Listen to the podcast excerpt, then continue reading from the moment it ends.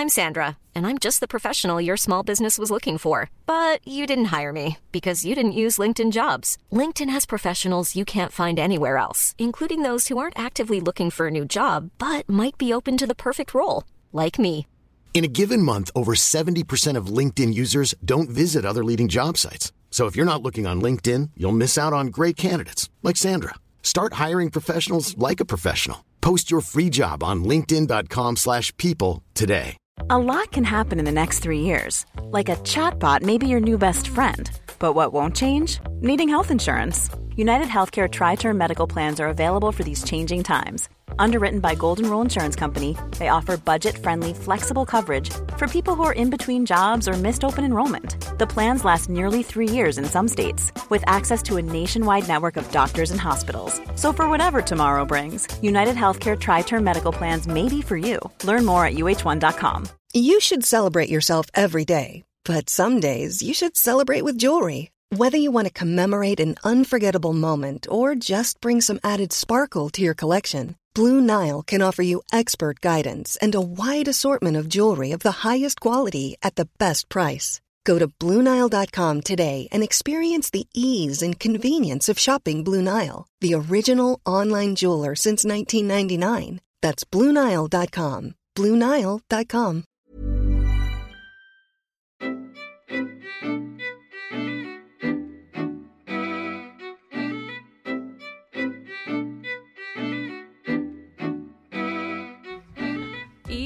24 year old digital content creator and lawyer currently working at Linklaters.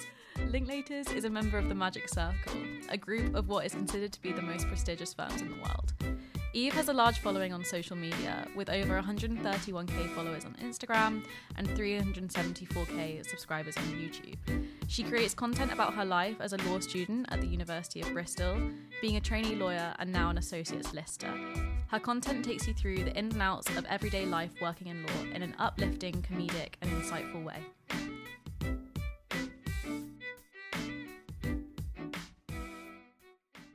Okay, so we'll start with the first question. So, what was your route into law, and how did you decide to become a solicitor rather than a barrister? That's a good question. I think mostly because everyone always has a different story. Mine is so reflective of me. I was a really intense teenager and um, decided at 14 to go and watch some really bloody murder cases at my local Crown Court. Um, and it was mostly because I just thought it was like TV and I thought it was quite interesting. Um, and I remember even when I was 13, I wanted to go to court and they were like, You're not 14 yet. And then I got to 14 and I went to court, which now sounds like I'm destined to be a lawyer, which is really, really funny. Maybe I should have been a barrister. We'll talk about that in a second. But um, I just found it fascinating how the barristers like talk to each other, um, despite some of the content being like incredibly graphic for someone in their young mm. teens. Um, but I actually found it really difficult to get any kind of legal work experience at all in my teens. I think the legal profession, um, and we can probably talk about this a little bit more um, when we talk about like diversity, socioeconomic advantages, but it's still very much a who you know, um, especially before you get to an institution that can kind of give you a pathway into the industry, um, such as a university and I didn't know any lawyers. Um, no one in my family does law. I didn't have any friends. There was no one at the kind of school alumni network that was a lawyer. And um, so I got some kind of like really. I, w- I applied to the local council and I, I worked in their like antisocial behavior team, which has a little bit of like translation and cross practice into law. Um, and I found that really interesting. And I was like, okay, this makes sense for me because I like politics, I like history, I like current affairs. Um, I like the idea of justice. So it kind of made sense as kind of a degree discipline. And then I was like, I'll worry about the career and how it translates into the career a little bit later. Um, I think when I got to university, um, I had a really like multidisciplinary experience, which I really recommend. Like a lot, you'll find now, especially big law firm intakes, like 50% of students are actually non law. I know both of you said you were non law as well um, which means that people are bringing really different um, like backgrounds and experiences into the profession, which I think is a really positive thing. Um, and when I was at university, I wanted to make sure I'd really tried everything. So I took like a unit in medical law.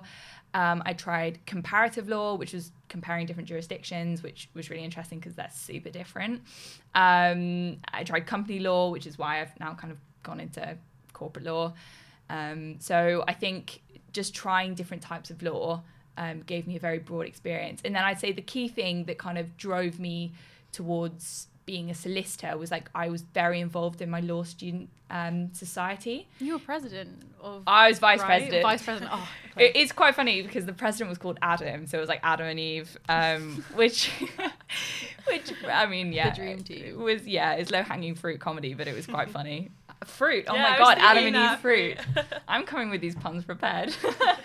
But I was very involved in my law society, and we had a lot of. We were very privileged at Bristol. I went to the University of Bristol, I should say, and um, we had a lot of uh, law firms come to campus and speak to us about what a solicitor is and what they what they do. And like even as basic as before I went to university, I'd never met a lawyer. And even someone who was kind of a professional in that finance, law, consultancy, those kind of more like traditional industries, I had no idea of what those people looked like. And so I think I spent most of my first year like getting the guts to like approach people at events and saying like hi and asking them about their experience. And I think that then kind of like enabled me to then make more applications as I got as I got through. No, I mean, well, this is kind of why we started the podcast, is Yeah. because, especially during the pandemic, we were so disheartened by the lack of work experience available. Um, and we were like, if we just interview legal professionals, then at least people listening can like actually get an insight into what a barrister is, what a solicitor, Yeah. because so many people just don't even know, and that's fine. But because you sort of I suppose if if you're at that age where you've interacted with the barrister solicitor, it's probably something to do with the courtroom. It's not like many people meet them in their work environment, and it seems so different, sort of yeah, being in a chambers or a solicitor's firm. When I think when I was at university, one of the main things I took away, which sounds really counterintuitive, is I don't actually like law that much or the study of law.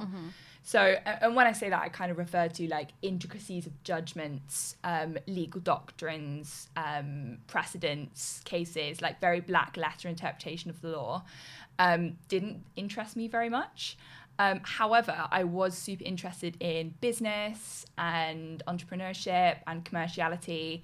And so um, I was more interested in basically understanding how lawyers could facilitate companies making decisions rather than um, kind of like the underlying law um, that govern those decisions. Um, and so obviously it still requires quite a high level of academic legal fluency and education. Um, but equally, it means that on like an everyday basis, I'm not kind of spent. I don't spend a lot of time kind of working with the law. I spend a lot of time working with businesses, which is what I definitely prefer to do more. Um, I think in the difference between solicitor and barrister, when you start researching it, um, there's a very big difference in lifestyle in terms of who you work for, whether you work by yourself independently, whether you work for a big organization. And I knew that I wanted to kind of work within a big organization at the start of my career. Um, so yeah, that was kind of the reason why I chose the solicitor route, and then also I've kind of just added an answer there as why I then went into commercial law. But in case that's helpful to anyone, I also say that because when I was at university, I felt like a lot of people were going into commercial law, and I didn't understand why. And in case there's anyone listening to this and they're kind of like, what is commercial law? What is corporate law? I don't even understand what it is. Um, they that's kind of like my rationale for why I found it interesting and like what my job entails a bit more in terms of working more with business rather than studying law itself. Just just out of curiosity, I was wondering. You mentioned that when studying law, did you feel like that there was a divide between people who wanted to become a barrister and then solicitor, or was it fairly similar um, in the environment at university? Yeah, it's a good question. I think there, there wasn't a divide, but I think um, because of the nature of becoming a barrister and the barrister profession, um, the students who wanted to be barristers were very heavily involved in mooting and debating and kind of building up a lot of soft skills in um, public speaking and negotiation and um, a lot of those transferable skill sets. Um, whereas you wouldn't see solicitors, the, well, students who wanted to go down the solicitor route doing as much. Um, so I think maybe there was a slight more lean on the extracurriculars um, from people who wanted to go down the barrister route. Um, and I would also say like barristers tend to be a lot more intelligent than solicitors. I don't know whether I should say that, but when I think of my friends who like, when I think of my friends who went down the barrister route or students who were in my year, they were very, very academic. And I think that's because of the nature of being a barrister. You have to really understand and know the law itself. Um, and therefore, they were the very, very first class graduates who went down that route. Thank you. It's a very interesting perspective.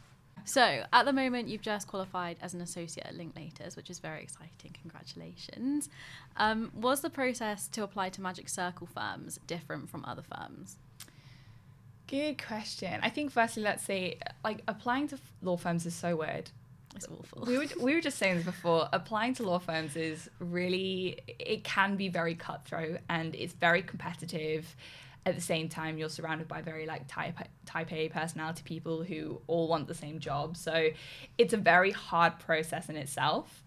Um, I think generally in terms of the difference. So to give a bit of background, so I applied to two Magic Circle firms, a Silver Circle firm and a US law firm, which actually gives me quite a good kind of experience of different interviewing or assessment tactics. Maybe tactics isn't the right word, but different ways by which they would kind of assess your potential um, and all had the same kind of routine of assessment center. Um, you'd have a partner interview, a HR competency based interview. You'd have probably a written task, and then there'd be some type of bespoke assessment depending on the firm. So it could be a group exercise. Oh, group exercises. Group exercises. I'll take time, guys. I'll be the timer. I'll be the scribe. I'll be the scribe. um, yeah, exactly. So all all had the kind of the classic stereotypical tasks. Um, at, at Linklaters, they actually made us redo the, the Watson Glaser in person. Yeah, I've heard that's quite common at Magic Circle firms. Which, yeah, which was interesting because um, maybe this is me being too innocent, but I only realised they did that to basically make sure you were the one that did yeah. your Watson Glaser. Because obviously, the Watson Glaser test, for those who are listening that don't know, the Watson Glaser test is like a critical thinking test that basically assesses the way you reason. Mm-hmm. Um, and um, you get a score at the end. It's a multiple choice set of questions.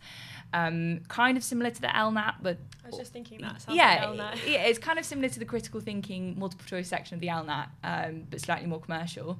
And um, most firms make you take it, so you can kind of. It's just an easy way to rank you, basically, because there are so many candidates, and they could just like m- immediately just take out like the bottom twenty percent or whatever.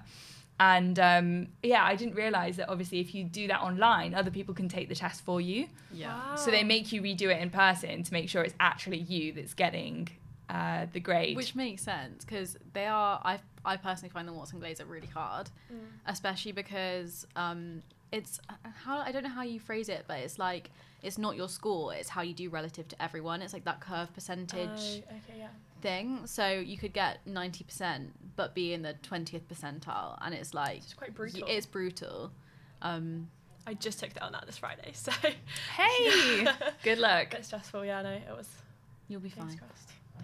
yeah, the, the law tests are quite brutal. It's sort of just just so quickly you can just be cut mm. off from a, yeah. From a group. Yeah, it is. It's quite hard, but yeah, they make you they make you redo it in person. And then I would also say I think my experience applying to uh, and I don't know whether this is still the case because now I feel really old when I say this, but like I was doing vacation scheme applications maybe like four years ago now. Mm. Um, so a lot of that recruitment has got um, a lot better in the sense that it's much more of um, they test for potential rather than current knowledge, yeah. which is great, especially for um, socioeconomic mm. disadvantage, like different barriers that people might have had, seeming less polished and things like that. So is a bit different, but I found my interviews, especially at the Magic Circle, a lot more commercially technical. Interesting. Um, I spent, and I'd heard that before I went for my Linklaters interview, and I spent so long like revising for it. Mm. I actually think you were saying just before we started recording that when you start application season, it's literally ha- like having another university module. It's like mm-hmm. having another unit. You have to spend so much time applying to firms and writing applications, I kind of treated it in the same way. I was like, this is like an exam you I need to prep. Like some even one day placements, you have to write 900 words, and they have to be great. So it literally is like a full time job. It is a full time. That But- reminds me of that TikTok. It's like a full time job. It's a full time job and it's extremely time consuming. Um, but yeah, I actually have a good recommendation for commercial awareness in an interview. So I read the Commercial Law Handbook, which is the City Career Series handbook. And it's basically really, it's like really thin. I, I say that because like it's not a lot of reading, and I'm really bad with like reading huge amounts of volume.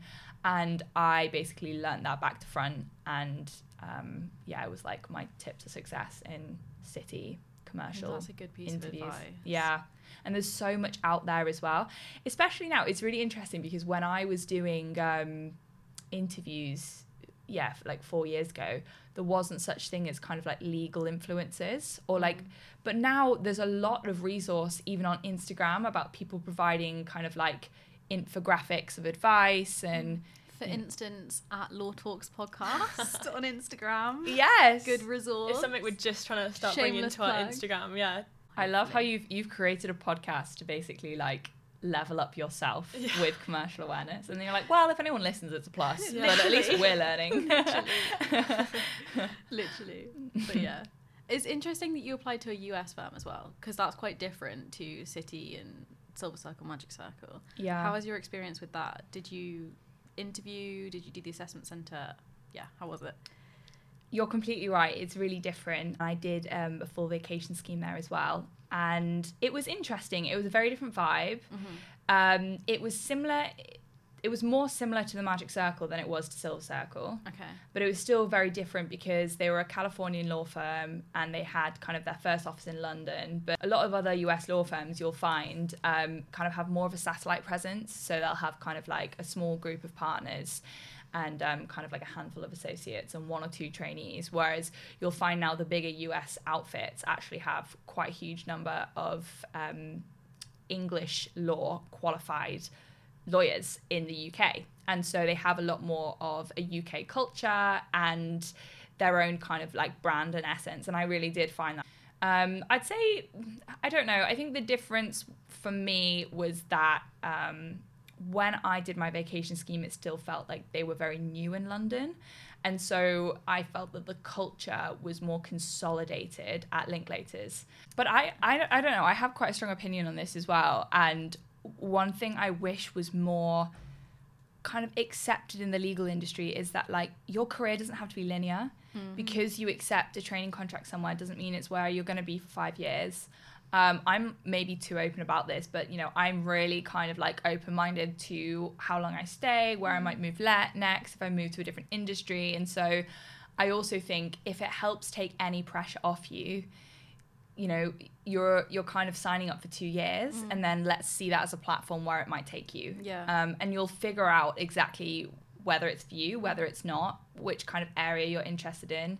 Um, even people that really enjoy their um, training contracts sometimes find that there was a particular area they're interested in then they go and work specialized. They Yeah. go boutique they go in-house and all of those are kind of equally valid and exciting. So i think whatever makes you happy is the most important thing and I also think sometimes it's not relatable when you go to events hosted by law firms and kind of you listen to people who've spent their whole career in one place because I would I'd hate that. I don't Yeah. I don't want to spend my whole career uh, in one place. I want to maybe work abroad. I want to maybe work in a different industry. I've really enjoyed working in tech recently and all this sort of stuff. So I kind of to see more fluidity and encouraged fluidity within the legal profession would be so refreshing. And I It's think such it a would healthy approach. and it would take so much pressure off law students because you think to yourself like I need to find like the job.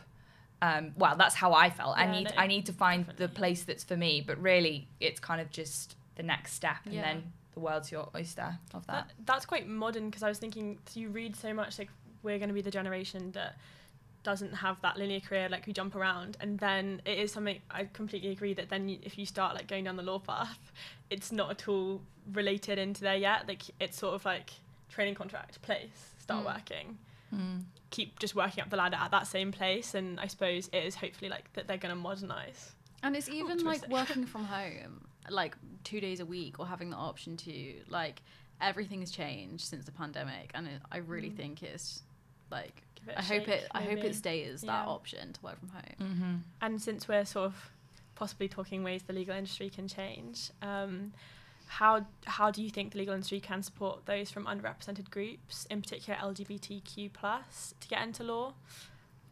Uh, that's a great question, and it's a really important question. Um, I think the approach has to kind of there isn't just one approach; it has to kind of be multifaceted. Um, I think there requires an active outreach from law firms to diverse candidates, but also law firms need to create an internal culture that will continue to retain their diverse employees. I know it's a really hot topic in the industry at the moment of how do we retain junior diverse talent once they even join a law firm. So it's kind of like how do we make sure that we've opened as many doors as possible and brought seats to the table, but then how do we keep those diverse voices within our conversations and retain them for as long as possible and make sure that they feel supported in the environment that we've created? Um, I think so. The first of those, kind of creating like active outreach um, to diverse candidates. Um, I think something that I saw at university, which maybe, I mean, you can kind of tell me whether you think this has increased more, but um, sponsorship specifically of diverse networks at university, diverse networks, diverse societies from big law firms, or like even like let's like go cross disciplinary without outside of law, big banks, like big traditional industry players is really, really important. Um, but I think it needs to be more than just sponsorship. I think the trap that a lot of law firms can fall into is quite like tokenistic sponsorship. And actually what is a lot more powerful is sponsorship that then comes with a lot of like active involvement whether that's mentorship from the law firm that has sponsored whether that's panel talks shared experiences inviting um, candidates into the office. I think that has a lot of power with it um, I also think there has to be within the industry a bigger commitment. And when I say industry, I'm I'm referring more to kind of big city law mm, firms. Yeah. So maybe this is more kind of solicitor focused, just from my own experience. But there has to be a big commitment to wider university outreach. Um, at the moment, there's still such um, a selective pool of universities and institutions that law firms will tend to reach out to. It's a very selective pool. I'm kind of referring to the Russell Group mm. um, of universities here. And um, when you actually, I mean, maybe you will definitely be familiar with this if you're applying to a lot of firms, but when you go to open days and you listen to law firms talk about the soft skills they expect to see, um, that is not purely academic. One out of 10 soft skills that they want is that you need to be, you need to have, you know, a level of academic rigor. I don't know. Mm. and the rest to do with your teamwork skills your your leadership your ability to be able to manage tasks your attention to detail. And that is not specific to a selective group of universities. Um, all candidates and all students can display those qualities. And so i think that has to be a wider commitment to go outside of the russell group um, and kind of be able to identify diverse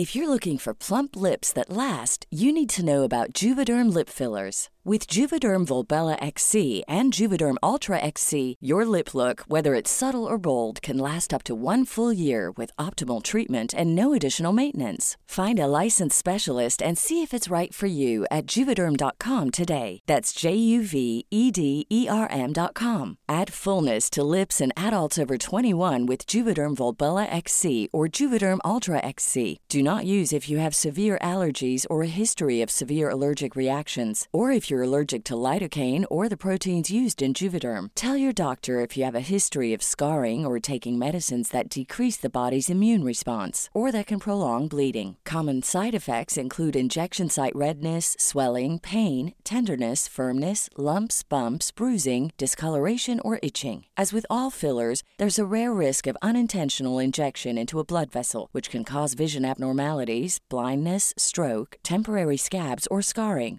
For full important safety information, visit juvederm.com.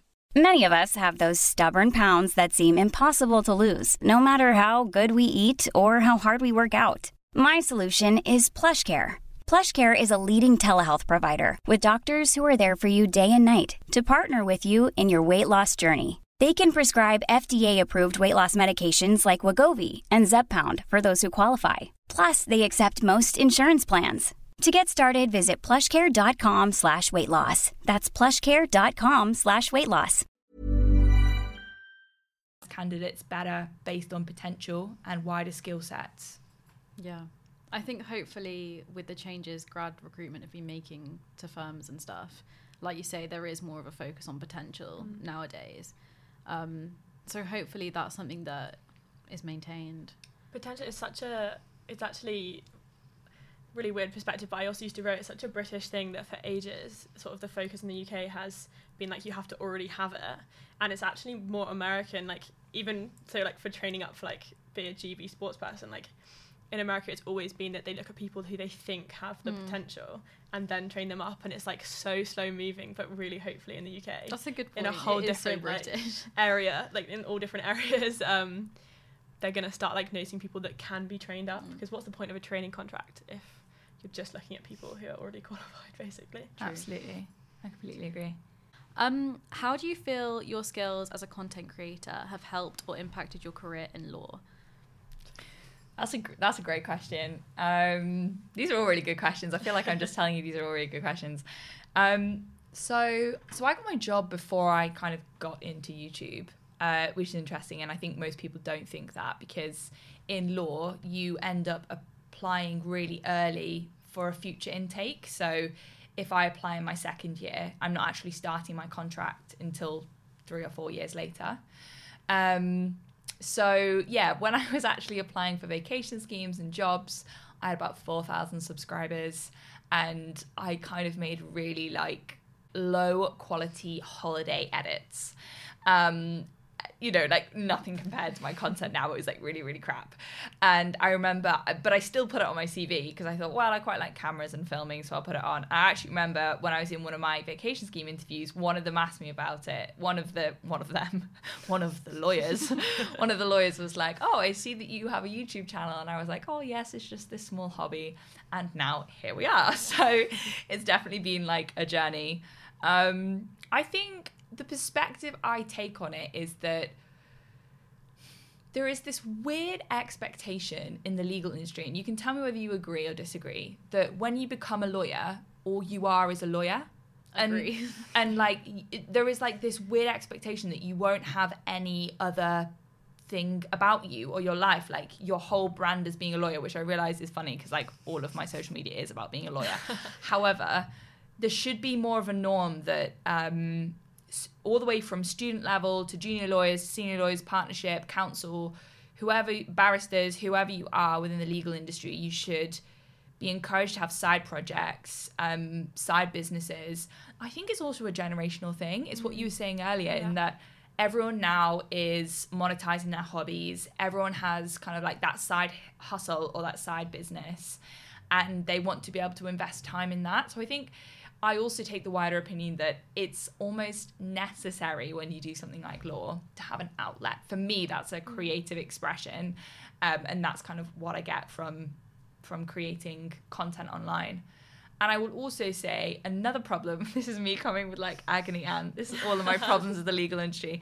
But another problem with the legal industry is that um, lawyers never share their own hardship or their own failures. And this goes all the way from first year at university all the way through the legal profession. No one is prepared to say, hey, I just failed at something or I'm not very good at that because everyone always has this kind of like very almost like you kind of enter first year like ready to meet a client like i mean first year at university law students are like so polished like r- have this real like cards to their chest and will never show vulnerability. And i actually think that can create a very toxic expectation for what a lawyer looks like. And so i also think creating content is important because actually becoming a lawyer is really hard and studying law is really hard and um, only a certain percentage manage to get the jobs and all, all this sort of stuff and i think should, people should be more candid about that and so i also kind of hope by creating content people feel like it's a little bit more accessible and it's not just kind of like robots who have to become you know like polished robots that have to become lawyers. Like we all make mistakes we all find it hard and kind of like yeah you can go and do what you want. So hopefully that's the the message that i kind of keep wanting to put out there do you think like your social media presence has complemented your career? Mm-hmm. or has it caused you more hardship? Okay so talking talking specifically about whether it's kind of complemented or challenged my career i think that's a very good question because i think there are bits of both. Um, I think it's a very much a continuing conversation that I have to have within the legal industry about the real value of why things like social media, content creation, anything online is a really positive influence and like really drilling in positive influence. And even now, looking back kind of three or four years ago in the way that the industry would look at um, social media is so different now because I feel like slowly now big organizations are starting to take it a lot more seriously and seeing the outreach it can get in a very like positive capacity. You know, I've been able to help um, graduate recruitment at my firm reach out to a lot more applicants who may not have previously considered law and also reach out to applicants at a much younger age. So, you know, students who are in the early teens are starting to think, hey, look, that person can do it. Maybe I can see myself as a lawyer. And I see that as a real positive thing. I think the challenge sometimes comes with just, as I said, that repeated conversation of um, telling people why social media is a good thing. But so far, it's definitely not. Um, it's definitely not kind of hindered me in any way. I will also say there's kind of like lawyers are their own worst enemies because I very much tell myself, but this definitely leads into imposter syndrome where because I approach my career differently to maybe um, how is expected. So, for example, I have like my career where I'm professional and I also talk about being a professional online sometimes that makes me feel like I'm not as much of a professional than other people because I reflect on things on social media, which is actually definitely like a vulnerability I feel I have because um, sometimes I'm scared people won't take me as seriously.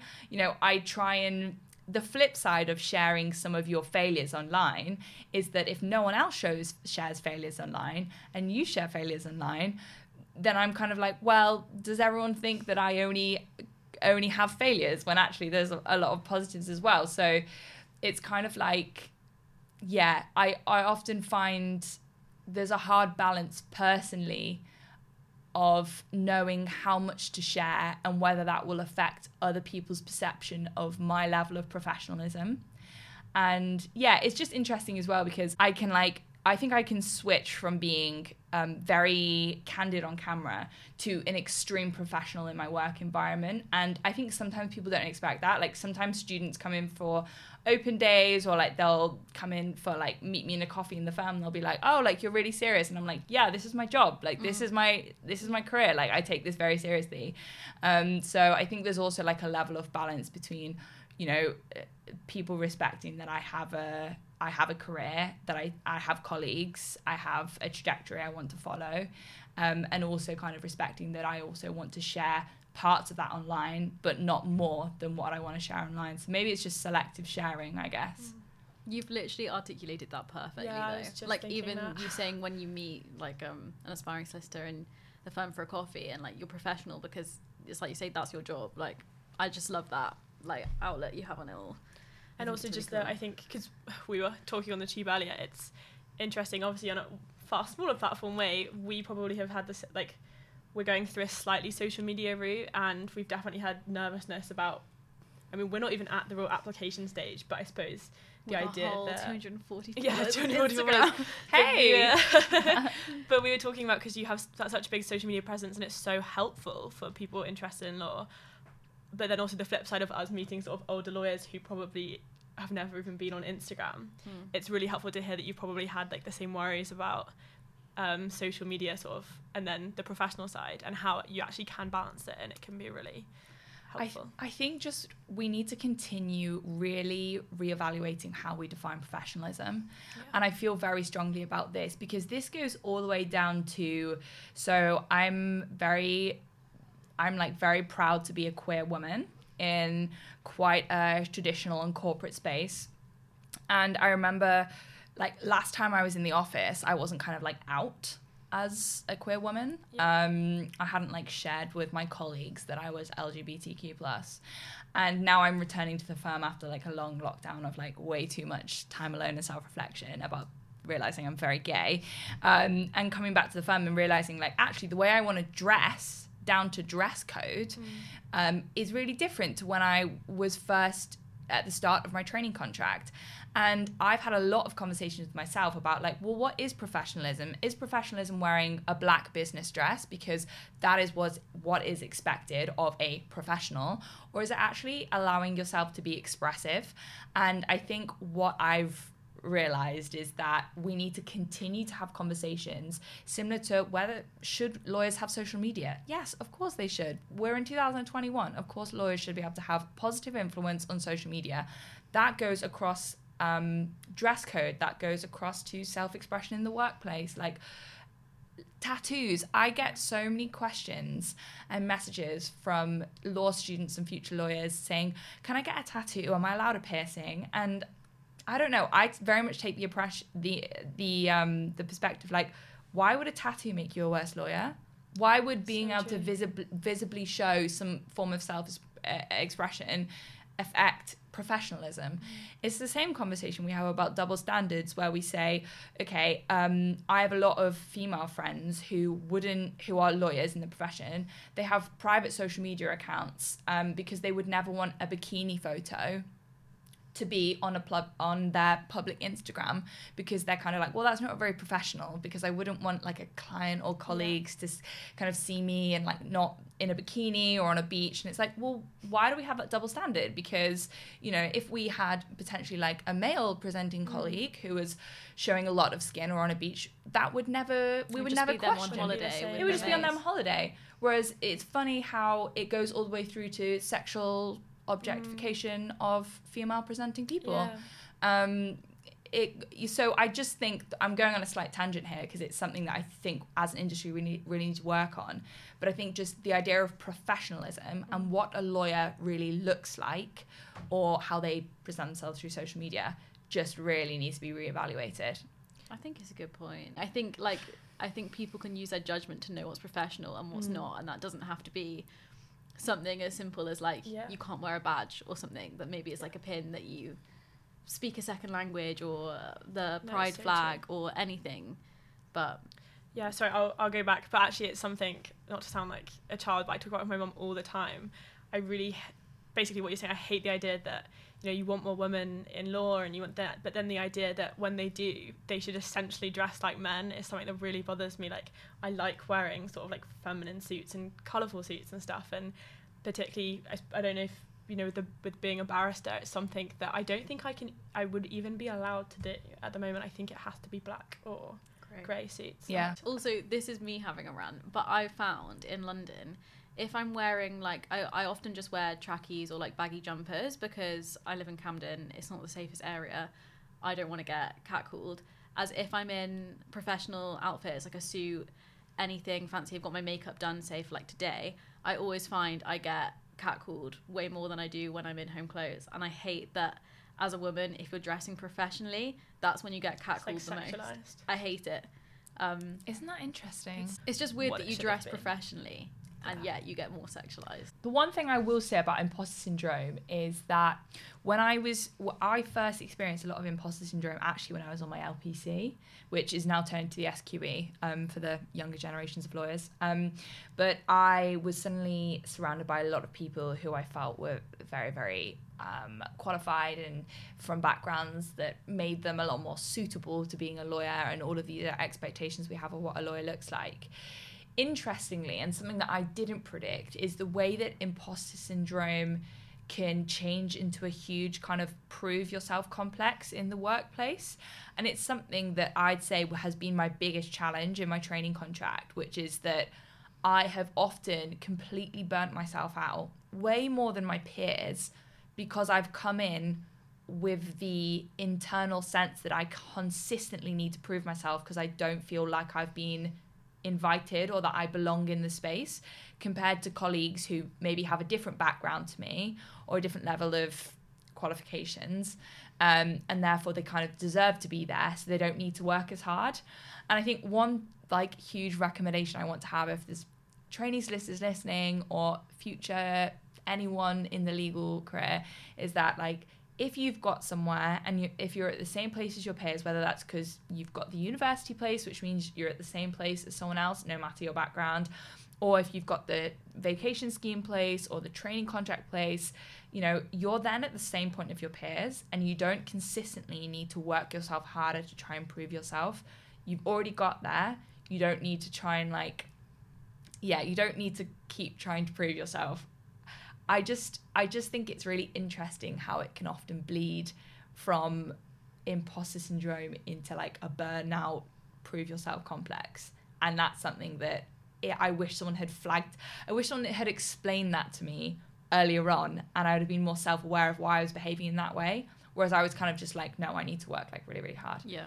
Um, but it's not necessary like you're fine you're there you've got this no, you can work as hard as everyone else. That's good advice, especially for us, because we're going to be heading into that sort of stage of our career in the next couple of years. So that's that's good to know. It's just so important for someone to say this to you, and like so you can go in and know about it. It's very helpful. Um, so just quickly, I know you have touched on this, but one of our listeners, Georgia, she's actually the one who made all the cover art for our podcast. Oh, so she's fantastic. Um, wants to know how do you feel like the way you represent yourself, in particular in workwear, is more challenging as a woman? And I know you've touched on this, but yeah. I mean, yeah, I mean, it's the conversation we've just had. I think it's it's in, it's an experience I've had a lot recently as well, where I'm kind of going workwear shopping a lot over these past two weeks. I'm for those listening, I'm starting as an associate in a week's time, which is actually super scary when I say it out loud. um, and so I'm doing like a lot of workwear shopping and thinking like, how do I want to look in the firm and as a professional? And yeah, I basically have not bought like any business dresses because I don't want to wear a business dress. Um, I also want to have like some level of like queer expression as well. So I'm I'm not that like queer people have to like look different. You can look however you want. That's the point of self-expression. But I would like to wear a lot of color. I'd like to wear a lot more androgynous clothes. I don't want to wear super femme presenting clothes because that's not me or how I identify. And so um, and I kind of like have never, I've not allowed myself to question whether it would be okay. I've just said, if I'm bringing my full self to work, which is really important that you don't kind of project a version of yourself that you think you want other people to see or you think a professional should be. If you want to bring your full version of yourself, you need to dress how you feel comfortable. And um, I realize that has to be slightly kind of like nuanced with what you were saying earlier about, you know, there being certain restrictions if you're a barrister and having to wear certain colors or yeah. there being really strong rules but i think don't don't ever be the person to say no to yourself yeah that's like a really good lesson i've been like taught if someone ever like takes you aside and was like this is inappropriate I don't know, because you're wearing like a, a, crop top in like a client meeting, then then fine, they have that conversation with you. But like, never be the person that says no first. Um, and like just go in with confidence and yeah just don't don't ever put limitations on yourself. Just dress how you want to express yourself and identify. And no one can really question that in my opinion. Yeah. It's like if you're going to be more comfortable in trousers than a dress you can do better work if you're in trousers than a dress. So yeah. I, I also think like when you work crazy hours like who's going to tell you to change? Yeah That's because it's like i was you know i was you know i was working till really late last night. Are you really going to tell me to put on a dress and heels? Mm. no. yeah. no one's going to do that. So i think like also have have know your worth. Yeah. Yeah. No i love it. And yeah it sort of probably rounds up just the whole podcast episode but um so from one of our listeners eleanor same name as me. Um, what do you wish that you'd been told before getting to law? And um, in sort of the same kind of way, what would you tell your younger self about applying to training contracts? I think one thing I'll say that I didn't have at the start, and I don't know how good of a piece of advice this is because I think it's a real journey that you come to, mm.